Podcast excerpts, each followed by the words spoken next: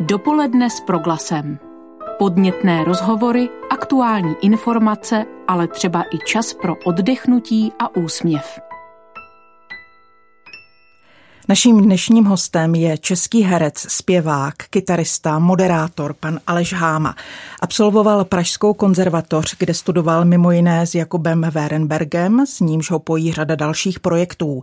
Jako moderátor pracuje prakticky pro všechny české televizní stanice a už zítra ho na obrazovkách České televize můžete vidět ve druhé sérii pořadu v Karavanu po Česku, kde se Aleš Háma opět představí jako průvodce po zajímavých místech naší země.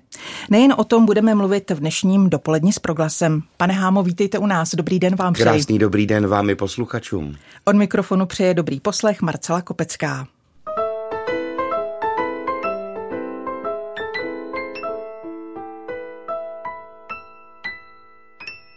Pane Hámo, co je pro vystudovaného herce tak zajímavé a přitažlivé na moderátorské profesi? Tak myslím si, že eh, mám-li být zcela upřímný, tak ten prvopočátek eh, byl nedostatek příležitostí, protože já jsem se vlastně po eh, dvouletém, skoro po dvouletém pobytu, kdy si vrátil ze Spojených států a jediné, co tady bylo k mání, byla dubbingová práce, No a potom, jak to tak v životě bývá, prostě náhoda přeje připraveným a Dalibor Gondík odcházel z jedné rozhlasové stanice do druhé a tak eh, jsme byli s Jakubem Vrembergem osloveni, abychom eh, nastoupili z týdne na týden místo něj. Což se stalo a začali jsme eh, spolu moderovat Eh, víkendové pořady a potom týdenní a tak už se to rozběhlo vlastně samo. Ale ta profese mě zaujala vlastně, nebo je mi blízká, protože je nesmírně tvůrčí a je to eh, po každé jiné. Je to vlastně, když člověk přijde do studia, byť dělá cyklickou soutěž, eh, to znamená každý den je na té obrazovce, tak vždycky tam máte tři jiné lidi, jiné otázky a ti lidé nějak jinak reagují. Nikdy to není stejné, je to prostě pestré. Vy jste řekl, že jste žil dva roky ve Spojených státech. Co jste tam dělal? Já jsem eh, primárně se učil anglicky, protože jsem opravdu eh, neuměl tu řeč, když jsem odjížděl. A v, později jsem vlastně na výměnu za studia v té škole jazykové v Palo Alto, což je středisko Stanfordovy univerzity, Eh, na kterou jsem nechodil, tedy předesílám to, občas eh, bývá milně, eh, milně interpretováno, takže jsem chodil na Stanford, to opravdu ne. Ale no tak mi majitel školy nabídl, abych tam dělal školníka, Školu jsem měl tím pádem zadarmo a postupně připadaly další profese, které náhodně do toho přibývaly, jako třeba trénování fotbalu nebo v dělání rekultivace zahrad, Eh, jezdil jsem pro studenty na letiště, jezdil jsem jako vedoucí později, potom už na fakultativní výlety s tou školou. Bylo to velmi, zase, bylo to barevné, pestré, hodně příležitostí seznámit se, komunikovat s lidmi a v těch 20 je člověk jako houba nasává. Prostě v to, co přijde, bere a, a je, je fajn, když si to v sobě uloží jako jakýsi vklad eh, nebo depozit do dalších let života. A co z toho amerického způsobu života jste si přivezl sem zpátky domů? Používáte něco z něj dodnes? Uh, no to je těžká otázka. Myslím si, že v, z toho způsobu života v, jsme nasáli postupně za těch 20 let eh, nebo vlastně 30 let eh, poměrně dost, ne vždycky jenom to pozitivní. Eh, myslím tím třeba, že najednou člověk má mít usebranou, eh, jaksi usebraný pocit eh, vzpomínat na, na zesnulé o dušičkách a všude okolo už blikají neony se Santou Klausem. Mm-hmm. To si nemyslím, že je úplně v pořádku, ale tak, tak to prostě v životě, v životě je. Víte, co mě tam tenkrát zaujalo, že se vlastně nikdo o nikoho nestará. Takové to, že si soused koupí nové auto, nebo že si přistaví kus baráku a nikdo se neptá proč a za co. A v, takový to, že tam žijou ty lidi solitérně, a to mě vlastně fascinovalo, protože jsem to tady u nás neznal. Tady u nás to bylo tak, že, nebo dokonce si myslím, že to stále přetrvává, že když má soused eh, nové auto, nebo, nebo eh, sousedi začínají stavět, tak už jsou sousedi opřeni o plot a říkají, mm, to je krásný auto a, a odkud ho máš a co a starají se, zajímají se, eh, ne vždycky v tom dobrém slova smyslu, tam to bylo absolutně vyloučeno. Vůbec spolu ty lidi vlastně nekomunikovali, ale byl to ten opačný extrém. U nás třeba v ulici, tam, kde bydlím, v pražských Petrovicích, tak tam se se sousedy známe, komunikujeme, máme jednou za rok takový celouliční mejdan a dokonce tím otvíráme i advent, máme společně vždycky svařené víno a zpíváme koledy, celá ulice a je to takové komunitní e, spolužití a přitom se vlastně jeden od druhého nestaráme. Myslím si, že jsme tak vybalancovali ten kompromis mm-hmm. mezi těmi e, dvěma světy. Ale e, tam to byl takový opravdu extrém nezájmu od toho druhého. Vy jste teď řekl, že se tam lidé nestarají jeden o druhého. Vy jste nositelem známé tváře. Dnes každý druhý člověk má mobilní telefon, který na vás kdykoliv při jakékoliv příležitosti může namířit a vyfotit si vás. Jak snášíte třeba tuhle tvář popularity? Ehm, dřív, když člověk byl sběratelem jaksi v autogramu a fotografií se známými lidmi, musel si napsat do televize nebo přišel na divadelní představení a měl vystřižený kousky z novin nebo i tu fotografii, nebo si přinesl svůj vlastní fotoaparát a trpělivě čekal eh, u zadního vchodu. Prostě to byl, eh, stálo to nějaké úsilí. Dnes opravdu je to tak, že nikdo vlastně skoro nechce podpis. Ano, jsem tam někdo, tak ti konzervativní sběratele mm-hmm. fotografií, tak ti, eh, ti si o ně napíšou, ale jinak eh, chce každý fotku. A velmi často se stává, když člověk třeba moderuje nějakou jakoby dětskou akci nebo rodinný, rodinný den pro firmu, že jedno dítě přijde a vyfotí se a druhé chce taky a třetí chce taky se vyfotit a čtvrté. A eh, najednou vzadu slyšíte, hele, a kdo to je? Jo, takže to dítě se s váma jako vyfotí, ale vlastně proti se proto, že se fotí ostatní, ale je, je mu úplně jedno, kdo jste, prostě jako jste lívanec slavnej, tak eh, helejte se, není to úplně snadný, eh, protože je to někdy vysilující. A eh, vítěz loňského ročníku Rally Paříž Dakar měl dokonce takový exces, kdy už to jako nevydržel a bouchl jako papiňák u toho focení, protože dojel po celodenní etapě vyčerpán a pak tam stálo prostě 150 lidí nebo 200 s foťákama, s mobilama a chtěli se s, nima, s ním vyfotit a on se potom zpětně omlouval a říkal, nezlobte se, ale je to prostě strašně vyčerpávající. Mm-hmm. Já jen když to trochu jde, tak eh, se snažím všem víc stříct, ale přiznávám, je to někdy trošičku jako nepříjemná záležitost. Naším dopoledním hostem na proglasu je Aleš Háma. Kdybych měla jmenovat, tak asi nikoho neminul váš soutěžní pořad pro ČT1, kde domov můj. Mimochodem, jak dlouho stojíte za jeho moderátorským pultíkem? Pátým rokem bych řekl, jestli dobře počítám. Eh, předtím byl vlastně pět let soutěžní taxík. V české televizi. A prohloubí si člověk znalosti o české zemi? Ano, prohloubí, ovšem eh, samozřejmě to je to... Když potom jedete s manželkou, tak děláte přednášky? Eh, zapamatuji si, ne, že ne. Jsou tam určité sedimenty těch vědomostí, ale jinak ta herecká paměť je taková velmi zrádná, prostě nasajete, odbavíte a pak to prostě odplouvá eh, vlivem tlaku dalších a dalších informací. Nej, samozřejmě nej, nejmarkantnější to je vždycky ten první den. Já točím sedm dní v kuse tu soutěž, čtyři díly denně. Mm-hmm. A když potom přijdu večer domů po tom prvním dílu, tak jsem ještě takový jako většinou čerstvej a, a doma u večeře jako vyprávím, co a jak a vědomosti a děti mají oči v sloup a vědějí, že tatínek točil první den a že zítra už to bude lepší a pozítří ještě lepší a tak dále. Ano, eh, někdy eh, jsou ty vědomosti fajn a rád bych si je zapamatoval, ale není to v lidských silách, alespoň ne průměrného, průměrného člověka. Dalo by se říci, že znáte Česko jako svoje boty? Je pro vás nějaká oblast skutečně srdeční záležitostí? Třeba ty Krušné hory, kde máte chalupu? Určitě, no tak eh, já si myslím, že vůbec tam, kde člověk vyrůstá a prožije nějakou část života, ještě v tom raném věku, jak jsem zmínil, myslím si, že v mládí člověk opravdu nasává a vnímá o hodně víc než potom v tom věku starším.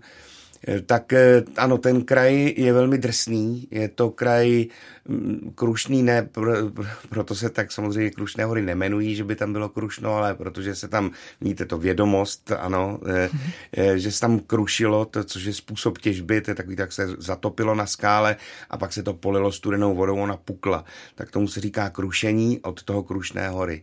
Nikoliv podle toho strašného počasí, které nám tam většinu roku vládne.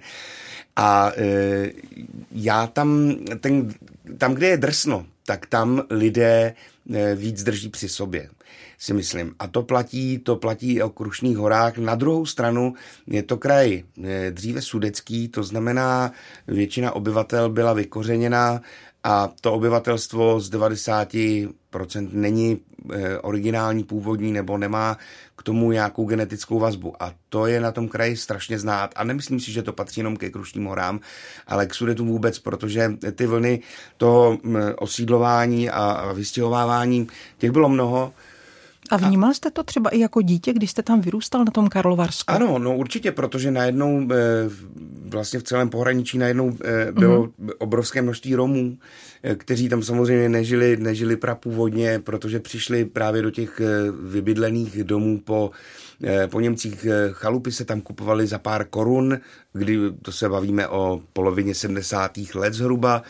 Eh, naši chalupu, kterou eh, rodiče koupili v roce 75, tak eh, vlastně jsme převzali od dvou stařenek, kteří, které se odstěhovávali za svými příbuznými do Německa a koupili jsme ji od nich i s hrobem. To byla taková mhm. podmínka, pro tuto chalupu nikdo nechtěla. Dodnes v Perninku na Hřbitově se staráme o hrob jejich příbuzných, abychom dostali té podmínce, se kterou se ta chalupa kupovala. A v tom domě zůstalo úplně všechno. Krom mm-hmm. uhlí, dřeva, e, nábytku, někde byly i peřiny, někde byly i hrnky, v některých opravdu se odvezli jenom to nejnutnější v těch 70. letech. Bylo to proto, že už na to nestačili, už je zmáhalo stáří. A je to velmi zvláštní sahat a pít z něčeho, z čeho pili e, ti předkové nacházet tam věci, které, se kterými oni běžně denně pracovali. Ještě tam vlastně poměrně dlouho žili dvě rodiny Krauzových a Weigertových eh, v té osadě, ve které máme tu chalupu eh, a my jsme jim pomáhali s bramborama. Eh, já tam jezdil každý večer pro mlíko v létě. Bylo to takový opravdu jak bych to řekl, no prostě bylo fajn, že ty sou, sousedský vztahy byly, byly krásný, eh, už to tam tak není. Mm-hmm. Naším hostem je dnes český herec, zpěvák, kytarista, moderátor Aleš Háma. Po písničce budeme pokračovat dál. Dopoledne s proglasem. Pane Hámo, co vás okouzlilo na herectví? Jaká byla vaše cesta na konzervatoř? Sehrála tam svou roli i vaše maminka? No tak to bez pochyby. E, maminka byla e, ten muzický motor u nás, e, u nás v rodině, takže můj starší bratr Tomáš zpíval ve sboru, hrál na klavír. Já jsem potom samozřejmě také hrál na klavír, chodil jsem do sboru zhruba do nějaký šestý třídy, mi to strašně lezlo na nervy, pak protože jsem tam byl jediný kluk, že jo. Potom v té šestý třídě, jak se to překlopí ty, ty hodnoty, tak se mi to začalo líbit, že jsem tam jediný kluk. Ehm, eh, jezdil jsem pravidelně od třetí třídy až do té osmí jsem jezdil každý týden dvakrát eh, do Ostrova. A dramaťák k Ireně Konívkový což vlastně dneska si říkám, je to bez mobilu a vracel jsem se okolo osmí večer přes celý Vary. Ne, ne, jako když to srovnám se svýma dětma, tak já nevím, jestli bych je chtěl pouštět, ale tak asi... Z Karlových Varů do Ostrova na Ano, ano, no, tak eh, ale šlo to, všechno šlo, já jsem si naopak ty cesty užíval a dokonce jsem si je uměl i jako zpestřit, protože mě to nudilo ta celá cesta přes Vary od Tržnice až do Drahovic tak eh, třeba jsem, jak, jak jsem byl rozpumprlikovaný z toho dramaťáku, tak jsem občas eh, řekl nějaký paní nebo nějakým pánovi, že jsem se ztratil Eh, a že bydlím v Drahovicích, jestli by mě tam nedovedli, abych si měl jako s kým povídat e, tou cestou. Takže jako mě dovedli a vždycky před barákem říkal, tady už bydlím a jednou jeden pán dokonce říkal, ne, já tě zavedu hezky k rodičům, že jo. A teď ty naši koukali, mě tam stál pán, říkal, tady kluk se ztratil, tak vám ho vedu. Ta tak koukal jako bláz, říkal, ty se ztratil, říkal, ne, ale neměl jsem si s kým povídat. No, Rád si povídáte s lidmi dodnes? Mm, ano, ale zase musím říct, že potřebuju e, takovou tu chvilku k usebrání sám pro sebe. To, ten čas pro mě je úplně stejně důležitý jako čas pro druhé. Mm-hmm. Abych, je to stejný jako s prací. Když chcete plnohodnotně odvádět e, nějakou, nějaké dílo, tak e, musíte stejně tak odpočívat, e, aby, aby bylo odvedeno správně, si myslím. A tak to mám i, i s tou komunikací mezi lidskou, že já jsem velmi rád sám, abych pak mohl o to raději být s ostatními. No ale k tomu dramaťáku mm-hmm. zpátky. Byl jsem v osmé třídě a na podzim prostě jsem se rozhodl, že zkusíme konzervatoř. A tak jsme to zkusili, já jsem přes čtyři nějaký známý se tatínkovi povedlo zařídit, jestli by se na mě, na mé monology a dialogy, monology a básně, pardon, a prózu, které jsem měl připravenou na zkoušky, nepodívala paní Jaroslava Adamová. Mm-hmm Eh, bylo to ve Verichově pracovním městských divadlech pražských, kde jsem jako ten 14-letý tam přišel, úplně jsem koukal jako z jara. Ona si zapálila cigaretu, řekla, tak prosím, mladý. Já jsem tam předvedl, co jsem měl. Ona mi naps- říkala, e, a e, o gymnáziu si přemýšlel. a mě to tak strašně jako naštvalo. My jsme si to pak s paní Adamovou mnohokrát vysvětlovali nejenom v klubu v ABC, ale i na konzervatoři, kdy vlastně ještě učila, když jsem, když jsem tam nastoupil. Ale je teda pravda, že jsem na sobě strašně jako zamakal díky této vlastně kritické větě a možná i díky tomu jsem se na tu konzervatoř dostal. Pokud se týká herectví, nemrzí vás, že ve filmu či v televizi vás ty velké příležitosti tak trochu obcházejí? Zkrátka nejste u většiny režisérů zapsán jako moderátor, kterému tu příležitost nedají. Já se přiznám, že jsem se na vás dívala třeba v operaci Silver A, kde jste hrál parašutistu Josefa ano. Gabčíka. Pamatuji si vás eh, z inscenace Vůně vanilky, kde jste hrál amerického vojáka. Tak kdy vás zase uvidíme v nějaké takové pěkné charakterní roli? Eh, to ví Bůh. Víte, já jak si v tomto směru jsem velmi pokorný, eh, protože člověk nemůže mít vše v životě, to tak prostě je. A v, eh, já vlastně respektuju a chápu ty režiséry, je fůra mladých, talentovaných, nebo nejenom mladých, ale i, i zralých, talentovaných herců, kteří Eh, by tu příležitost potřebovali.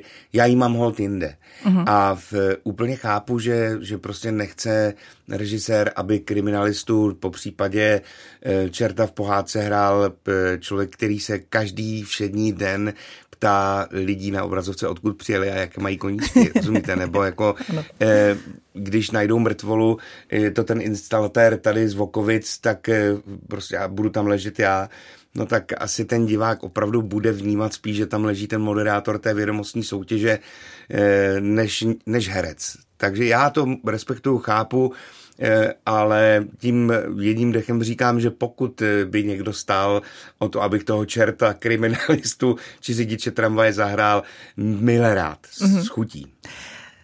Ale divadelní role vás neobcházejí, v divadle vás vydáváme. Do jakého typu rolí vás divadelní režiséři nejčastěji obsazují? No a tady je pozoruhodné, vidíte, to, to jako vlastně jsem nad tím nikdy nepřemýšlel, že ta paleta je poměrně pestrá a vůbec eh, není, eh, není jaksi nějakým způsobem za, eh, zaškatulkovaná. Já v poslední době mám-li zmínit své role, tak v divadle v Příbrami eh, hraju teď Hoga Foga v eh, Horáce v muzikálu nebo v divadelní hře Limonádový Joe, to jsme měli čerstvě premiéru nedávno. Pak eh, tam hraju eh, plukovníka Goodbodyho, teda poručíka Goodbodyho v, v, v inscenaci Jak jsem vyhrál válku, to je Příbram.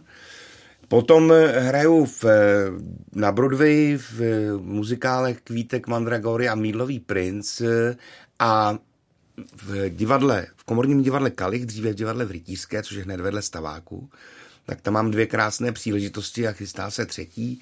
Je to Bernár v, v divadelní hře Můj nejlepší kamarád s Terkou Kostkovou, s Péťou Motlochem a s Nelou Boudovou. A pak tam hrajou ještě s Terzou Kostkovou hru Frankie a Johnny, kterou hrajeme už osmým rokem. Už se dočkala, eh, myslím, víc než 150 repríz. Hrajeme ji moc rádi a hrajeme ji stále. Takže, jak vidíte, ta škála je opravdu velmi pestrá. A za to jsem vlastně taky vděčný, protože ta divadelní práce je vlastně, víte, s tím mám jako problém, že většina lidí má ten život buduje na, na těch cílích nebo na, na tom, kam směřovat pro mě vždycky strašně podstatná je ta cesta. Mm-hmm. A e, ta cesta je pro mě, by to je jako kliše, tak pro mě ta cesta je tím cílem. To, co mě na divadle baví, je to zkoušení to vytváření je u toho legrace, tam s kolegama minimálně čtyři hodiny denně, e, něco vzniká, pak najednou se to vyloupne, je to prostě funguje to, nebo to naopak nefunguje, musíte znova. Eh, stejně tak jako u muziky mě nejvíc baví skládat jako ty písničky a, a bavit se tím, jak to tvoří, jak to najednou zazní. Potom mm. ta interpretace už je jakoby pro mě sekundární, ale přináší mi samozřejmě taky velký potěšení. I to představení mi přinese velkou radost. Ale to gro té divadelní práce je to zkoušení. A tak to prostě v životě, v životě mám, takže já moc rád zkouším. Vy jste zmínil hudbu.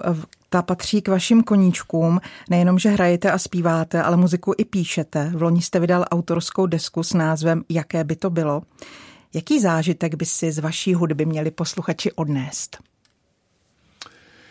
No, víte, já se vždycky snažím, aby eh, ty, eh, ty písničky eh, měly hlavu a patu, aby to byl jakýsi opravdu kompromis mezi hudbou a tím textem, aby se navzájem muzika doplňovala s těmi slovy. A e, ta deska zrovna tak, jak jste ji zmínila, ta poslední, tak ta je taková, zase je, je to škála různých nálad, dojmů i věmů, jsou tam tři bonusy, jeden je vánoční, což je taková vzpomínka na Vánoce v, v mém rodném městě, tedy v Karlových Varech, je tam písnička Fekální hejkal, což je zase taková písnička, když moje děti měly takové to první fekální období s těmi čůránky a, a kakánky a hrozně se tomu smáli a, a všechno bylo ze zadku, tak eh, to je vlastně, jsem napsal tenkrát eh, k tomu, tak jsem si říkal, proč jako jí tam nedat jako dětský bonus. No a pak je tam písnička, která vznikla za covidu, jmenuje se Adžijou sestry. No a ty ostatní písničky, těch deset písní, to jsou různé dojmy, věmy, nálady. Když se je to, to šanzon? Je to, řekl bych, něco mezi šansonem, folkem a blues eh, s rokovými prvky. Je to hrozně těžko definovatelné. A píšete to... si i texty? Píšu si i texty, vlastně stoprocentně a e, víte co, je to tak, že když pojedete ty písničky jednu po druhý, tak eh, z toho by mělo být jakoby Měli byste mít, to mít v to CD k dispozici jako takovou sadu nálad. Jo, je tam písnička o partnerských problémech, tak když má člověk doma trable, tak si to pustí a říká, jo, nejsem v tom sám. E, pak je tam písnička, jaké by to bylo o dvou milencích k, o nenaplněné lásce, to je duet s Danielou Písařovicovou. E, a tak když něco takového člověk zažívá zase, e, mu to možná udělá radost, že v tom není sám. A takhle bychom mohli jet po všech deseti písničkách. Myslím si, že si tam každý najde své. Pane Hámo, já bych teď zmínila jedno letité přátelství. Už na konzervatoři jste se potkal s Jakubem Werenbergem, se kterým připravujete zmíněný karavan, moderovali jste spolu. Jakým kamarádem je vám režisér Jakub Werenberg?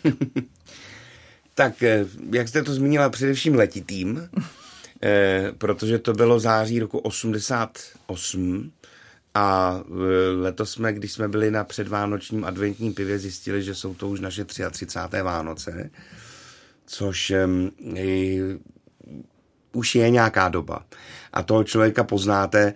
Je fajn, že když s ním dlouho točíte, jako my jsme točili vlastně měsíc a tři čtvrtě, to druhé putování s karavanem, které vlastně ve čtvrtek vypukne na ČT1, dvě, pardon,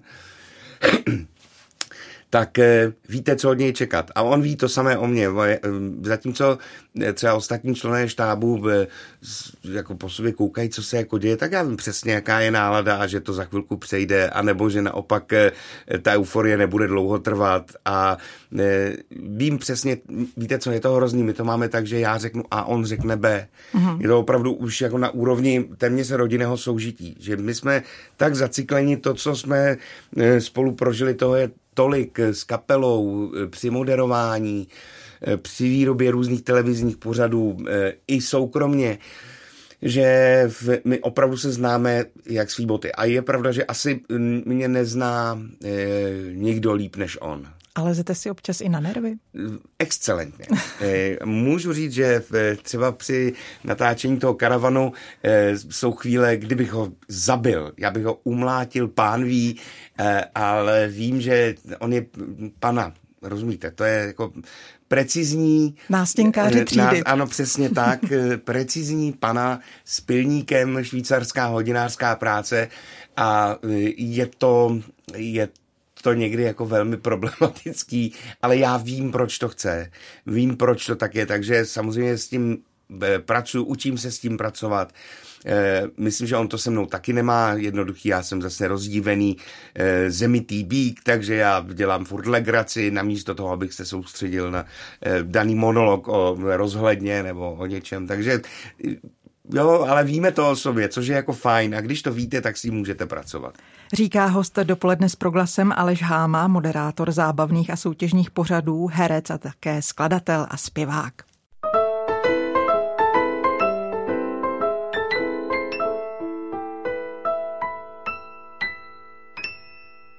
Pane Hámo, já jsem se dočetla, že jste v loni se svou ženou oslavil 20 let od svatby. To je na český show business opravdu slušná řádka let. Co jste našel ve své ženě Gabriele? No, já bych spíš řekl, že jsme se našli. Samozřejmě, že vždycky to je tak, že ti dva lidé spolu já se chci vyhnout, proto je to ticho. Já se snažím vyhnout se slovu musí, protože o, o tom to právě není. Je to o té dobrovolnosti, o tom chtít, chtít být s tím druhým. A e, my jsme našli nějaký začátek. Na začátku samozřejmě je vždycky ta e, bouřící prudká peřejnatá řeka, e, která vás zaplaví a vy se topíte v té lásce opojení, což samozřejmě tak bylo a e, ta láska tam musí zůstat ale bohužel prostě musíte schánět a čistit ty pramínky, které tu řeku jako napájejí, aby eh, ta řeka stále tekla a dostávala se do ní čistá voda. Možná jsem příliš metaforický, ale, ale je to prostě tak, prostě pod tím kotlem musíte neustále topit. Na začátku samozřejmě hoří skoro sám, ale 20 let to prostě nevydrží. Takže musíte druhému dělat radosti, musíte eh, na ty radosti čekat, eh, být tomu druhému, když potřebuje pomoci a hlavně se učit od toho druhého, protože já, já samozřejmě fůra věcí, eh, který Gábina dělá, tak jsem fascinován, že fungují. Já jsem do dneška fascinován tím, že přijdu domů a tam je vyndaný vysavač, eh, žehlící prkno, žehlička na plotně, něco klokotá, eh, děti píšou úkoly, je to asi 28 různých činností. Je to takový ten kruhový trénink, by se řeklo, který ve ženy umíte vykonat. Já vůbec. Já jsem vykonám jednu činnost a pak se v tom kruhu posunu jako eh, k té druhé činnosti je to, pro mě je to jako opravdu fascinující věc, že tohle jako že dokáže. Ehm, ten čas, který věnuje našim dětem, eh, já si myslím, že a vůbec a ještě u toho stíhá být velmi úspěšná ve své práci eh, interiérového designéra, ještě učit, eh, je to, je to hodně. Ale hlavně ty společné chvíle, které jsou na našich dlouhých cestách, anebo být o víkendových, nebo o obyčejné procházce o Praze, tak ty chvíle jsou cené, protože jich nemáme zase tolik, takže si je užíváme. Vy jste teď zmínil dlouhé cesty, eh, než vypukl covid, byli jste třeba spolu v Chile, jak jsem viděla na vašem Instagramu. Ano. Kam všude jste se s manželkou sami dva podívali? My máme za sebou, v poslední bylo Chile, to bylo vlastně před třemi lety, přesně v lednu, kdy jsme Chile projeli úplně od zhora až dolů. Eh, až do Patagonie. Eh, byli jsme spolu eh, v Peru a v Ekvádoru, byli jsme v Kambodži, Tajsku, ve Větnamu. Všechno jsou to takové cesty typu baťoch, že to není úplně jako rezortové pobývání s pelikány, ale byli jsme v Austrálii, bylo toho vlastně jakoby už, už za tu dobu hodně, Eh, samozřejmě, že jsou další plány. Teď jsme v lednu zrovna s okolností měli být na nějaké další velké cestě, ale vzhledem k tomu, že já mám v únoru poměrně dost práce, tak eh, jsem si netroufl odletět nikam, abych tam zůstal trčet eh, stran covidu, takže jsme to tak jak si okleštili, ořezali. Navíc syn bude dělat teď v únoru nebo se bude hlásit, přecházet z základky na nějakou střední školu, tak se musíme tomu taky pověnovat, tomu výběru, takže zůstaneme, zůstali jsme tady, ale to společné cestování mě velmi těší, protože jsou to fakt chvíle, bez těch okolních starostí řešíte něco úplně jiného, ale jste spolu prostě, já nevím, 12 hodin vedle sebe letadle. Takže povídáte si, vzpomínáte, vymýšlíte věci do budoucna, hodnotíte, eh, bilancujete, smějete se, eh, samozřejmě se naštvete na toho druhého během té cesty. Je to fajn. Je Jste odkázáni taky jeden na druhého. Když je člověk v Chile se svou manželkou, tak opravdu se na ně musí spolehnout. Je to tak. Pane Hámo, vy jste zmínil své děti, máte dva syny, Jáchyma a Mikuláše. Mm. Potatil se některý z nich? Nebo pomamil? No, pomamili se spíš oba, protože manželka byla úplně nesnesitelná, podobně jak byla nesnesitelná moje maminka stran hudby a toho předkládání e, té hudby nám, co by dětem s bratrem, takže my jsme chodili neustále na abonentní koncerty Karlovarského symfonického orchestru a pěvecké soutěže Karl, e, pedagogických škol a, a v, furt se poslouchali desky a furt se doma zpívalo a pořád to bylo jakoby o muzice. Tak moje žena těm dětem stihla, protože já díky své časové vytíženosti přeci jenom jsem jakoby toho času úplně nebyl schopen věnovat tolik, ale eh, stran té vytíženosti manželka neustále se dotazuje dětí, v jakým to je stylu, kdo to namaloval, kdo to navrhnul, eh, čí je tady ta pedagogická škola na Tákurově ulici a tak dále. Takže moje děti ve čtyřech letech věděli, co je baroko, co je renesance, co je gotika. Strašně manželku štvou, protože, nebo jako teď už to tolik nedělají, ale samozřejmě vždycky, když se jí, když se manželka zeptala, co, co je to za styl, tak oni říkali kubismus, jako za každých okolností, jo, i před Svatovíckou katedrálou, aby ji naštvali. E, to se týká nábytku a tak, tak v tomhle směru si myslím, že jsou hoši poměrně dost vzdělání. Já teda stran těch vědomostí taky jsem do nich něco nasypal, ale úplně muzicky bych řekl, že tam to jako neklaplo ani u jednoho, že by se stali profesionálními umělci, ale víte, jak to je, nikdy neříkej nikdy. A kolik jim vlastně je? Jáchymovi je 20 let, tak ten mm-hmm. studuje Českou zemědělskou univerzitu mm-hmm. A e, Mikuláš právě teď se bude lámat chleba, kterým směrem se vydat. Já tam furt vidím, jak si tu humanitní nějakou e, záležitost e, tak uvidíme. Hraje na piano, eh, zaspívá si, to všechno baví a eh, předvádět si taky umí. Ale eh, že by to bylo na konzervatoř, to si rozhodně nemyslím. Ale ta hudba je pro něj poměrně důležitou součástí. Starší syn ten hraje občas na elektrickou kytaru, ale taky to není žádný jako gro jeho volného času. Víte, co by mě zajímalo? Jak bylo pro vás obtížné přijmout otcovskou roli? Pro mě jste takový věčný kluk. To říkáte přesně, to říkala moje maminka, že můj, eh, můj karmický úkol je dospět. Eh, to, a eh, já si myslím, že my máme, ona manželka to asi ne úplně ráda jako vidí a slyší, ale máme s chlapci spíš jaksi kamarádský vztah. Samozřejmě, když, když jde do tuého, tak eh, já i zařvu a umím být nepříjemný a, a najednou je ze mě ten, ten otec vychovávající. Ale eh, většinu času jsem ten kamarád, který prostě klidně, když jde prostě jeden do koupelny, tak eh, po něm z té prázdní tuby na papírový, z papírových flusnu útěrku a v, začnu, začne boj lítý. Eh, já jako vím, že někdy to není úplně jako správný, protože ten otec má být jaksi příkladem, ale je to těžký. Je ve mně ten kluk asi furt je, asi ve mně zůstane, ale já to považuji za docela dobrou cestu výchovy. Hmm. Je pro vaši rodinu obtížné přijmout vaši popularitu? Takhle, já vždycky tvrdím, že je to nedílná součást té práce, že vlastně v těch 15 letech, když jsme se s Jakubem Rembergem potkali před tou konzervatoří, tak to byl jeden z našich všech snů, který jsme tam stáli a říkali jsme si, nebo někde v duchu jsme si říkali, tak jednou z nás budou třeba slavní herci nebo známí herci.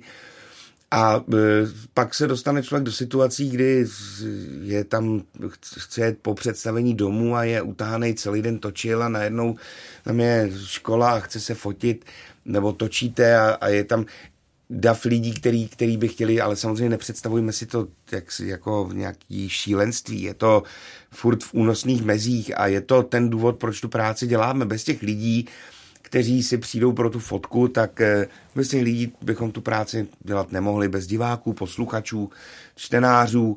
Takže ano, někdy to není úplně jednoduché a třeba speciálně na dovolený to není úplně příjemný.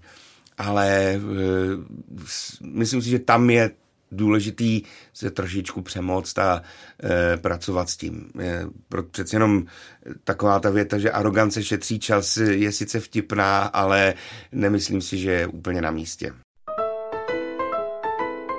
Dopoledne s proglasem.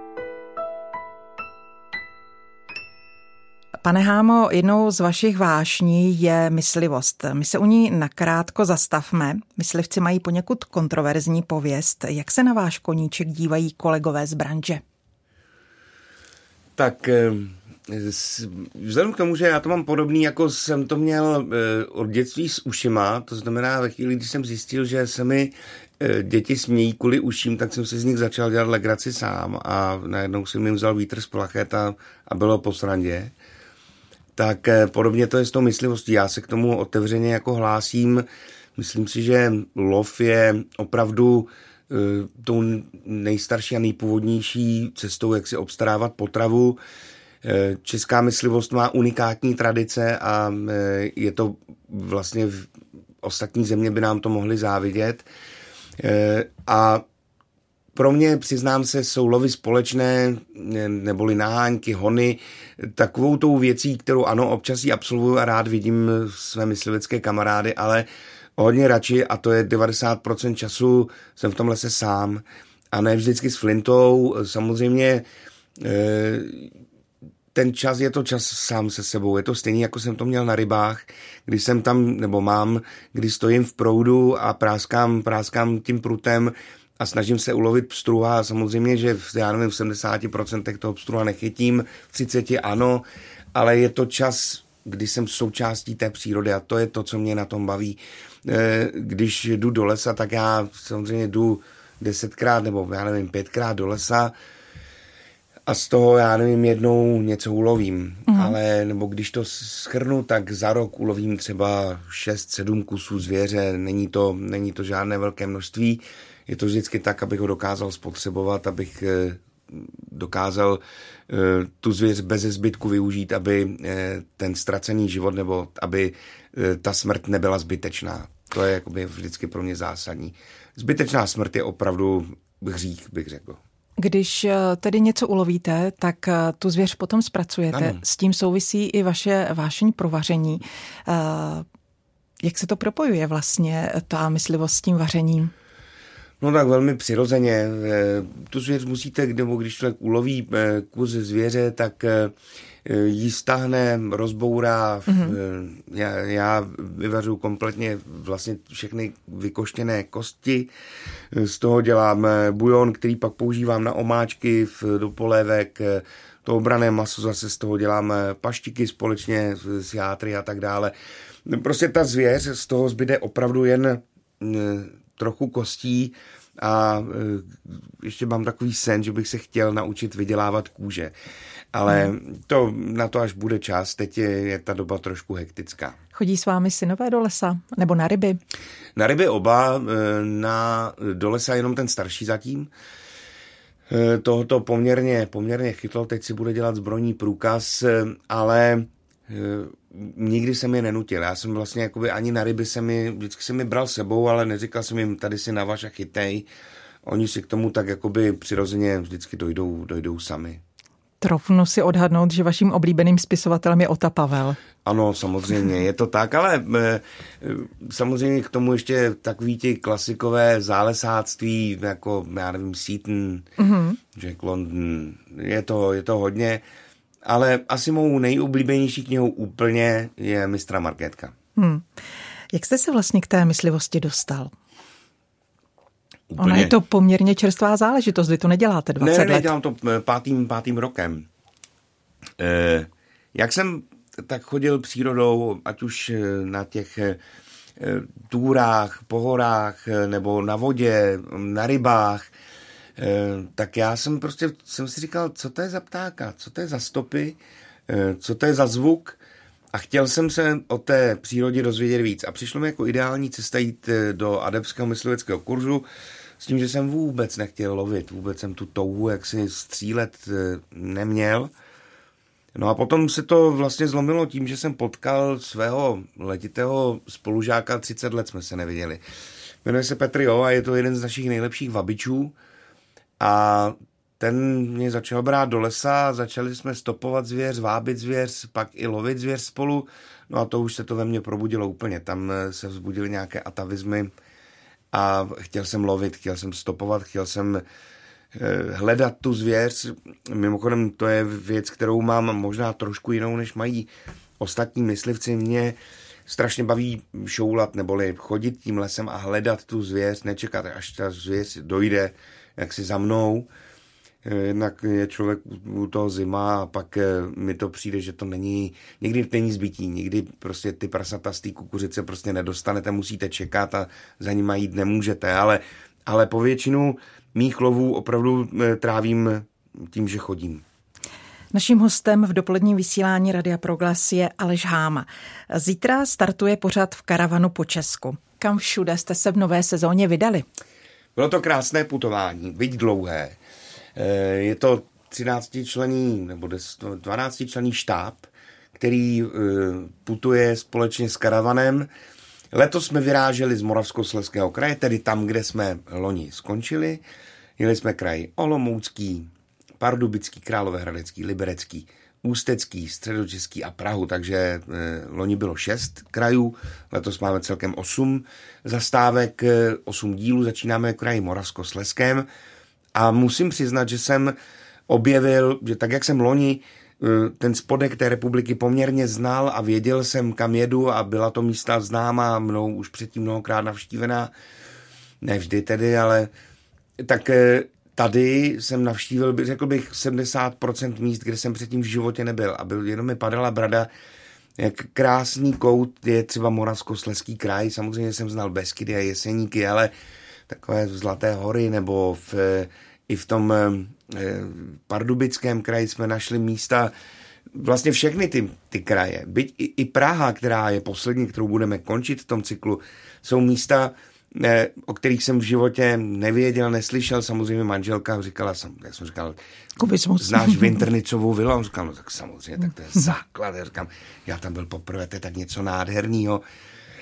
Takže opravdu objevoval jsem a pro mě to bylo hodně o objevování, o nových aktivitách. Eh, eh, projel jsem hory vlastně všech celé severní hranice, to znamená Beskydy, Jeseníky, Kralický sněžník, Orlické hory, Jízerské hory, Krkonoše, teď jsem to teda vzal na přeskáčku, hory Lužické, eh, všude bylo krásně, neměli jsme takové štěstí na počasí jako loni, to znamená, sem tam nám zapršelo, Eh, takže ta malebnost trošku eh, dostala na frak, ale i tak vás čekají nádherné obrázky od Kuby Koláře, hlavního kameramana.